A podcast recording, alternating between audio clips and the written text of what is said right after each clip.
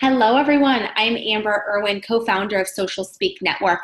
Today, we're going to talk about telehealth, and this is something that has become a lifesaver, literally, for a lot of practices, because it's something that a lot of practices have had to put in place to make sure that they can still help their patients. So telehealth is just taking your practice digitally, basically.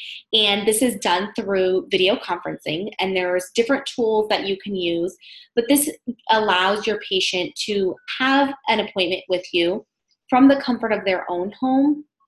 And you are, probably at your home office, but you're able to see them. So it's different than just a telephone call.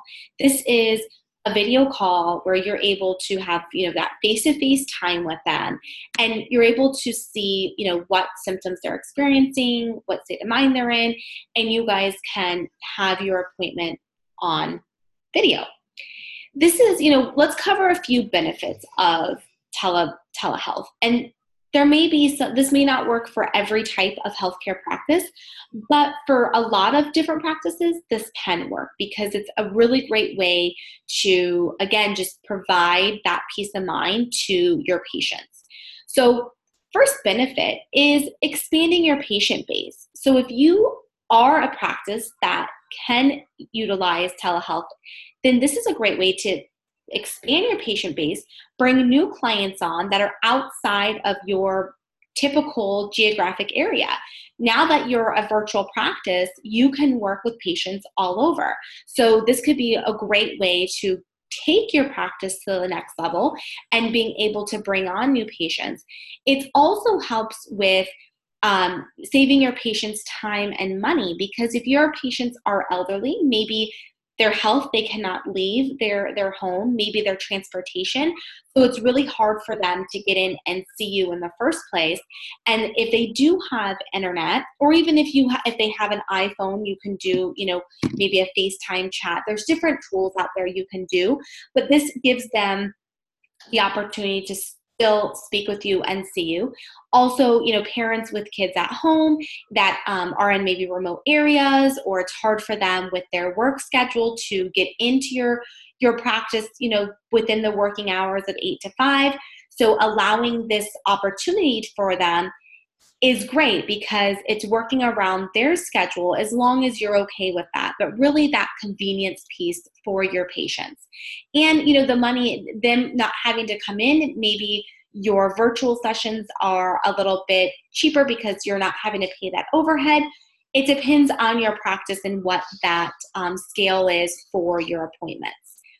And then number 3 is staying connected with your patients during challenging times. And I think we've all experienced that, especially with everything that's going on right now. We've had to back off from seeing our patients. We've had to close our doors and not allow patients in for unless it's an emergency base.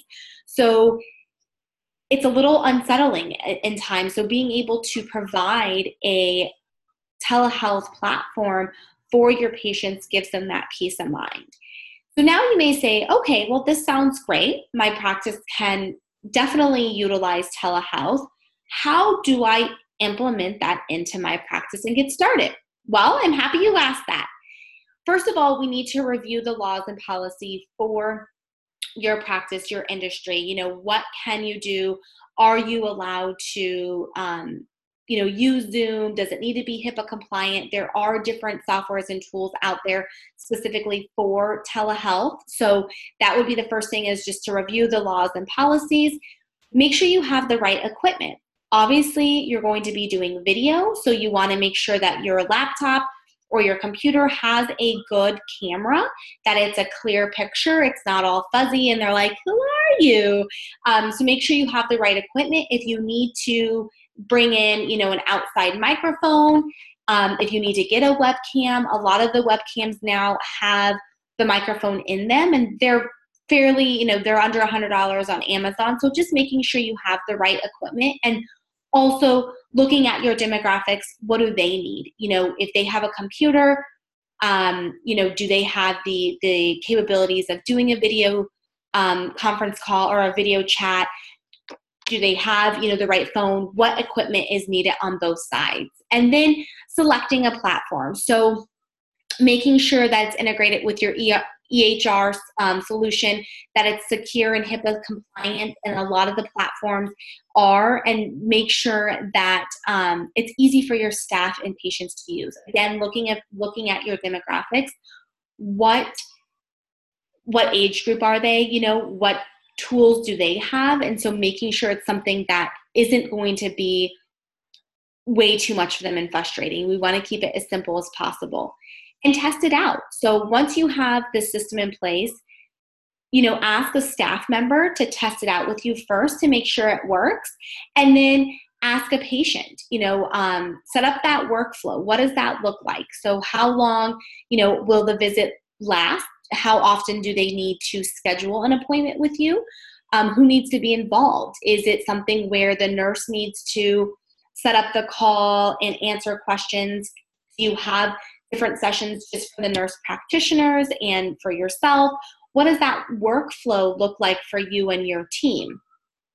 What information do you need to gather from your patient before your appointment?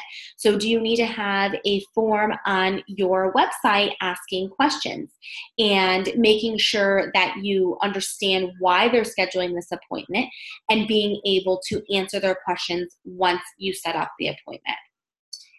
And then how do you bill the patients? So figuring out, if it's through their health insurance, making sure that this is a billable, appointment that you're still being able to get paid. And if it is cash, then when they, you may want to set up a page on your website with a button for them to purchase. Maybe it's a 30-minute session, an hour session, and then what information they need, what forms they need to fill out, and making sure that the systems you're using for those forms are HIPAA compliant as well if they need to be. So those are just a few things to make sure that workflow was in place, and then start marketing it to patients. This isn't going to be a long-term thing. This is short, but it's also something that is good to have in place for your patients that it's hard for them to get in to see you. So this is a short-term solution, but something that's going to benefit you long-term. If you need help setting up telehealth for your practice, if you have questions, something that you would like to implement and you think that your patients would be able to take advantage of it, please let us know. We are here to help you, and we can help integrate this into your practice. You could head on over to socialspeaknetwork.com and sign up for a free 30-minute consultation, and we can figure out the best course of action for your practice. Thank you.